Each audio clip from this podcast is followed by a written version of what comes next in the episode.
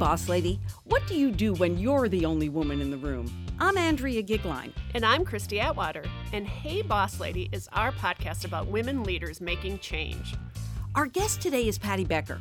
In Las Vegas, she needs no introduction. That's because Patty Becker has been a trailblazer for women in the gaming industry, and for many years, she was one of only a few women in her field. Today, Patty is an attorney and consultant for the gaming industry. But for women throughout the nation and throughout this industry, she's really known as an incredible mentor. Yes, remember our guest Jennifer Gaynor? She wrote that book, That Expletive Broad? Well, Patty was one of the featured women of great women in gaming history. Well, of course she was, because she was the first this and the first that. I mean, Christy, can you think of a time when you were the only person, the only woman in a room? I can, and many times I still am. but uh, in my past, when I worked for a shipping company, there was often times where I would look at a boardroom of 15 people and I was the only woman. And what I did was I would look up, kind of acknowledge it, and then get back to work. And uh, that's that was my strategy, and kind of still is. And that attribute you just spoke about, that looking up, taking a a read of the room and then saying, okay, let me just get back to work. Knowing Patty, that is exactly what she did. It wasn't as though she was unaware at all, but she also knew the reason she was there was to do the most incredible job possible because that's who she is. Well, our guest today, as we've been saying, is Patty Becker, and she has played a much bigger role than she's probably going to acknowledge about the changes that have taken place for women in the gaming industry in particular. Patty Becker, thank you for joining us today. Thank you for those kind words.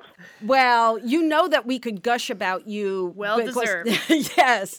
I mean, you are well known to us, and we are just really privileged to have you with us today.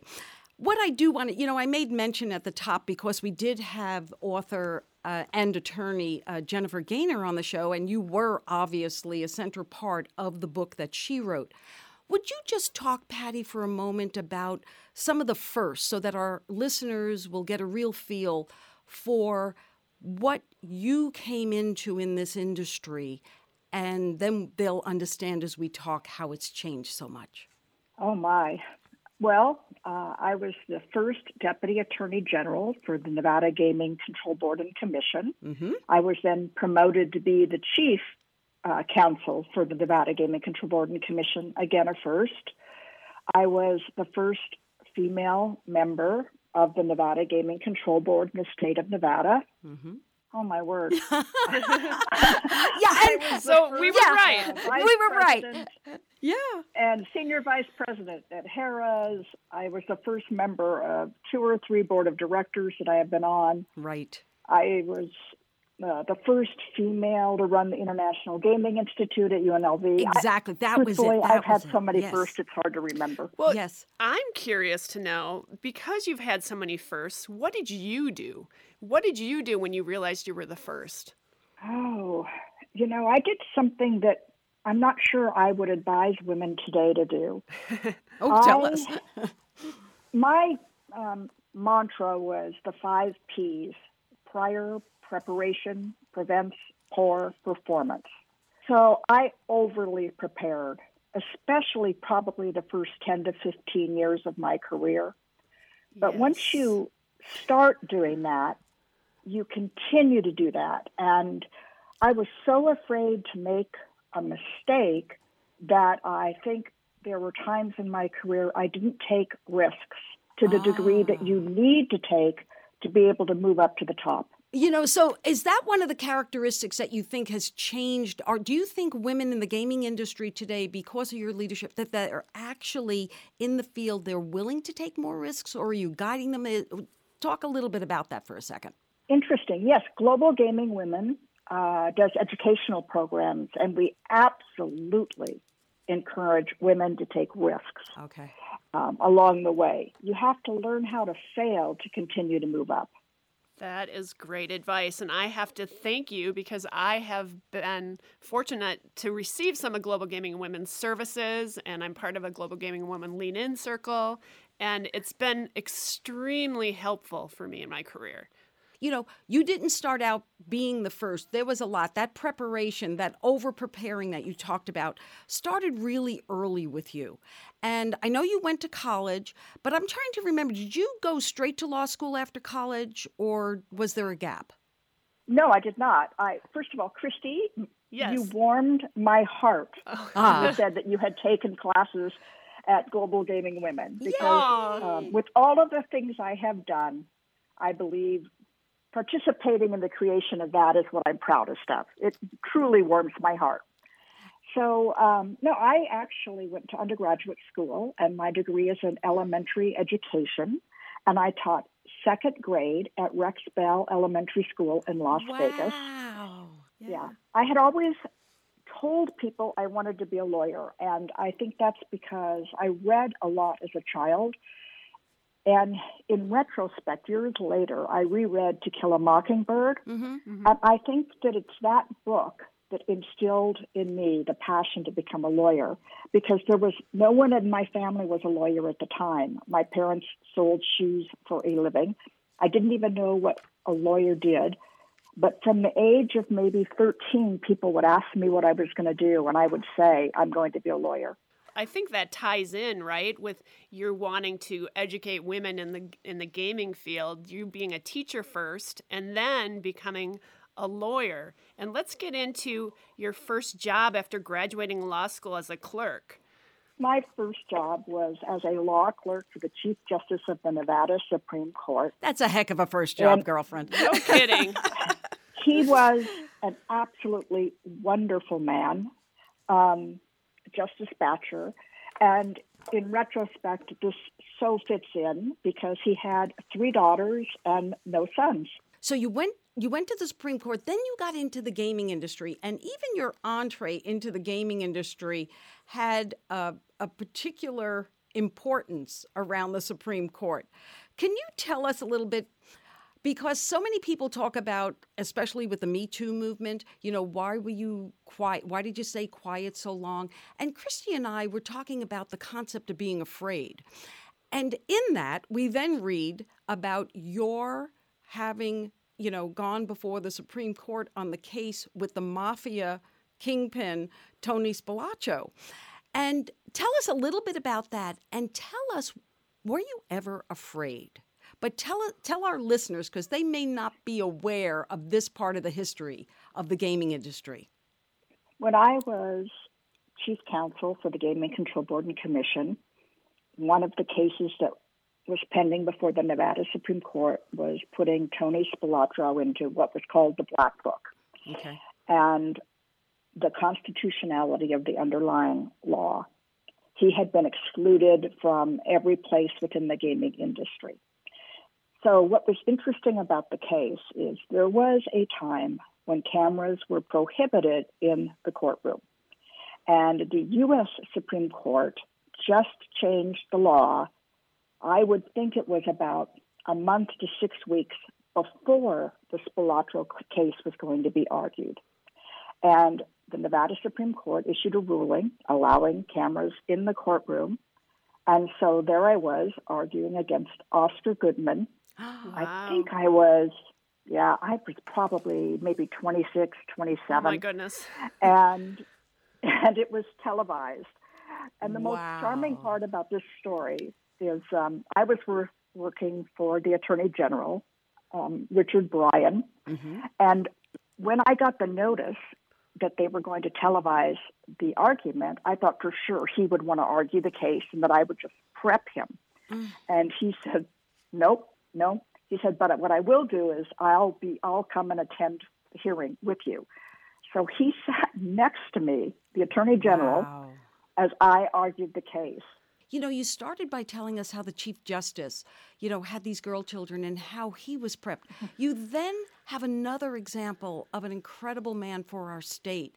When given the opportunity, you know, how many people, male or female, when given the opportunity to take the spotlight, would have said, no, this is your case. This I think that alone, I mean, those of us in this state have a pretty high regard of Richard Bryan to begin with, but in our conversation that really um, just sticks out for me. So, Christy, pick up, please.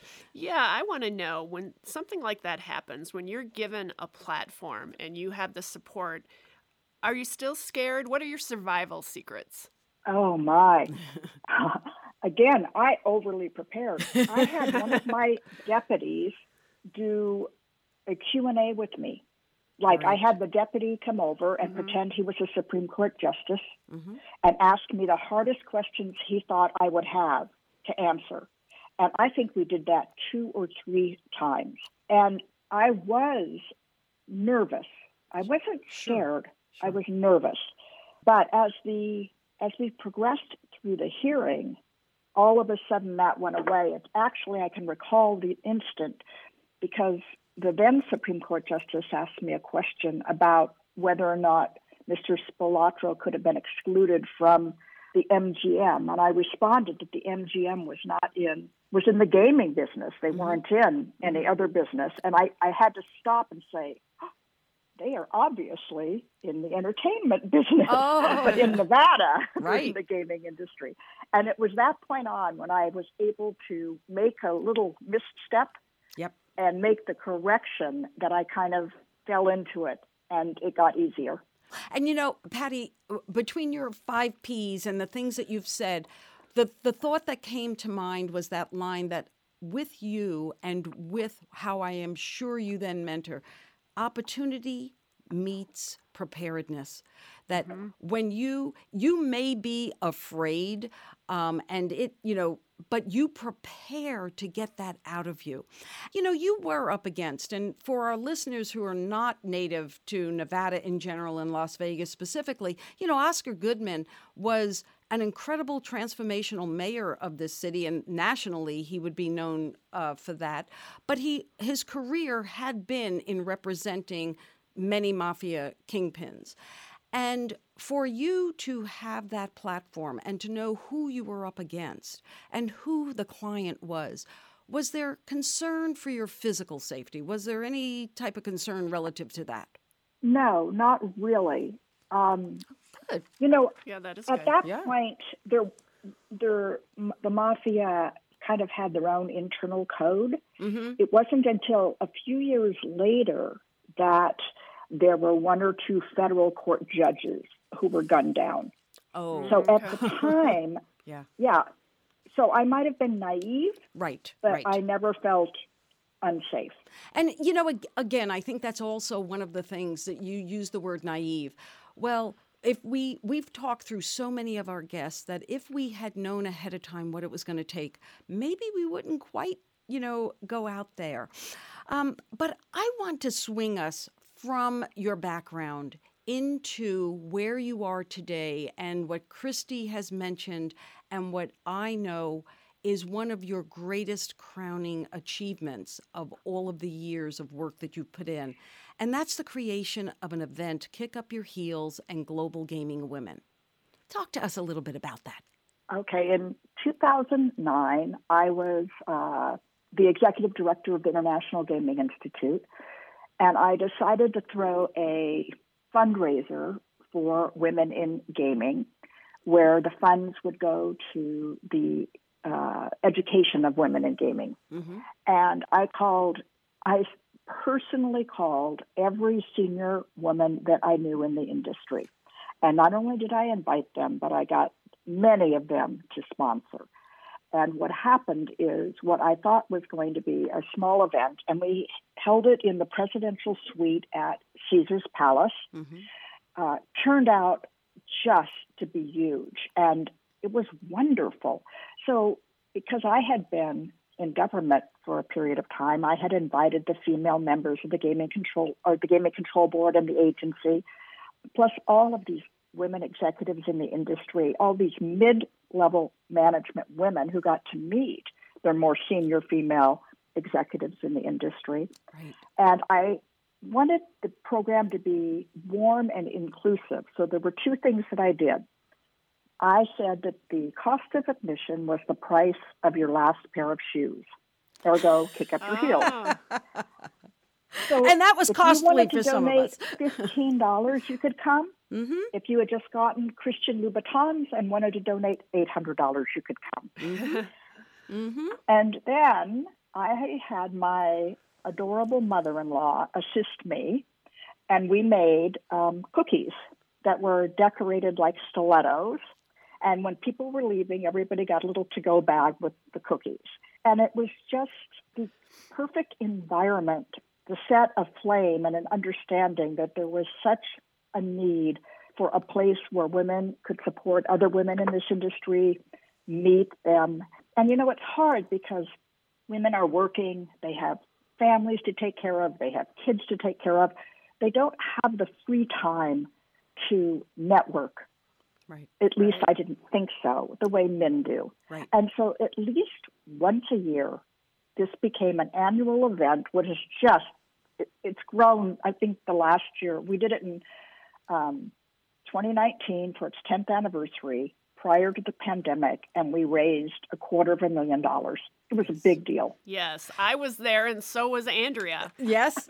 We Yep. both had an awesome time and were so impressed with the ability and the amount of women and the support for this global gaming women kick up your heels And you know, event. Christy, what I remember from that year and then the year before, the year before is when I had one of the, you know, those body chilling because your company had so many women at the year before, but the number of men, I think when you surveyed the room, there was a minimum of 25% of the most senior men in the industry. And what had been established was the importance of spending time with the power that had been created by that organization.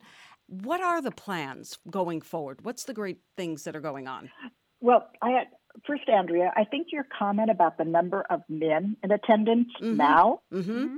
is so valid. Yes, And what's interesting is they're the most senior men. correct. yes. So I think as it moves forward, more and more men will figure this out that it's such a great place to network Correct. and will attend. Um, we had to, because of the pandemic, cancel this year, but we definitely are doing it again next year. And it's always the Wednesday of G2E. Mm-hmm. So it's sometimes mm-hmm. October, sometimes November. Mm-hmm. And Wynn is going to sponsor us for next year. So we already have our sponsor. And we'll make it something wonderful because I think there's going to be a pent up demand. Yes. Well, Patty, I want to know because you've you've been part of gaming for a long time. I want to know what you've experienced previously and what are the barriers going forward that remain for women. Um, what do you think is the biggest challenge now for women? You know, I am. I think the comment that the world has changed is the correct answer. I am not sure, male or female, any of us know what the workplace Yeah. is going to be prospectively. Right. And are you excited about that for the women you're mentoring? Yeah, I. You know, times are changing. The industry is changing. The Me Too movement, I think, has has changed corporate America Okay. for the better. Okay. for the better. And mm-hmm. it's not just about sexual harassment, it's mm-hmm. about realizing that you can have an environment that you're unaware of and what that environment can do Mm-hmm. or not do. Right. So I just think that there's going to be, I think the workplace in corporate America is going to be better for women. Great. Uh, I I would say, Christy, you're you're there. It's hard. It's easy for me to say, oh, I think that's too. But you know, I, I get to live outside that circle. What do you do? You feel it in what you're experiencing? Is there the change there? I think the change is there. I think there's still a need to look at some of the unconscious biases that occur. Sure. Um, because I think even well intended individuals sometimes make slip ups that, you know, um, undermine women. And um, so, but I think that we're all starting to be aware of our unconscious bias. And if we can offer compassion when that happens, you know, I think that is helpful. But I do have hope because I think people are intentional about wanting more Right. diversity. They're aware. That's They're what I'm, aware. I'm getting a, a sense that the heightened awareness, awareness, no matter how uncomfortable it is, is really there. And you know, Christy, you mentioned that word hope. So, Patty, I want to sum up from where you sit, where the things you're involved in, the way you know you're educating women to move forward within this particular industry. What is your greatest hope of what's going to evolve next? We don't have to know, just a hope. that women comprise 50% of the board of directors on all publicly traded companies or more. And hopefully, those women will then find voices to speak out and support other women so that the companies become more user friendly for women. And there are industries and companies that have done this Mm-hmm. some accounting companies. So it can be done. Right. It's Right. a little harder in the gaming industry because it's a 24 7 job and industry. Right. And it's not just the women at the top that need assistance because when you're at the top, you have power. And when you have power, you can speak, you can do things. But you have to use that power to assist and protect and develop all the other women within that organization.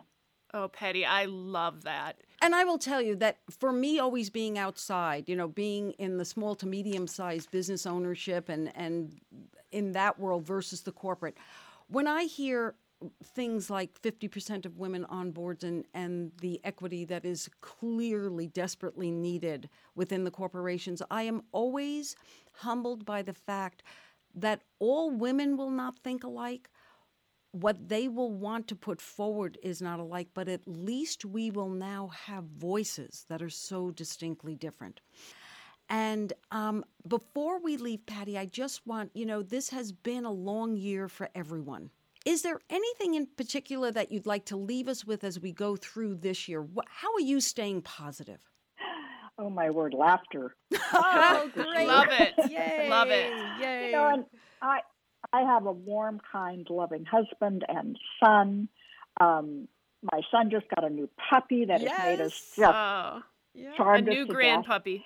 but I have um, I have I have a couple of things here. One is I think it might be helpful if people know how I met Andrea and therefore why I agreed to do this. Andrea Andrea picked me up at a cocktail party over oh my word, forty years ago, and she did it with a purpose. hmm She was young, new to Nevada, and her husband was a senior executive in well, he ran Harrah's. Right. He was the president of Harrah's. And so she picked me up. It wasn't the other way around. I was a young deputy AG at gaming. And then she had me meet her husband, who eventually hired me for my first job in the gaming industry and has hired me on subsequent and recommended me on subsequent occasions. Yeah. But I thought it was interesting that she had the acumen, the foresight to figure that out and want to get to know me. And we have remained friends for all of this time. Yes. Um, so it, Yes. it's just Thank you. yeah, it's But- it's but Patty- comment. And then the other thing I want to make is just about global gaming women and also about life. Okay. So I no longer am on the board of Global Gaming Women Okay. because I believe that the women of my era need to give other women a chance hmm because you can't let other women come forward unless you move away a little bit. Perfect. I rarely do any public speaking. I did this because of Andrea, my relationship with her. But I really, you know, you know, getting, um, I'm not out there trying to get Correct. more publicity to assist me in my career. Correct. But there are tons of incredibly competent women who are. And we have to make way for those women. We have to give others a chance. You know, Patty, that is, um, you know, having had such a long-term relationship with you, what if if our listeners can just hear that, yes, it, it was serendipitous how we met, and then how we because we could trust each other, how we recommended each other. And I'd like to close by just saying, you know, you were the person who, when I went back to school to get a master's degree and I was doing a study on women's behavior, you were the person who put the women together so that I had people in my studies. And that's our greatest hope, I believe, for all of us. That when we see the people who need the hand up, when we see that the tools that they need in order to move forward, whether it's at the beginning of their careers or stepping aside and being incredible mentors as they go forward, that's what is going to be so different. Absolutely, Patty. Thank you so much for joining us. Patty Becker is an attorney, consultant, and me- mentor for women in the gaming industry. I'm Christy Atwater. And I'm Andrea Gigline, and this is Hey Boss Lady.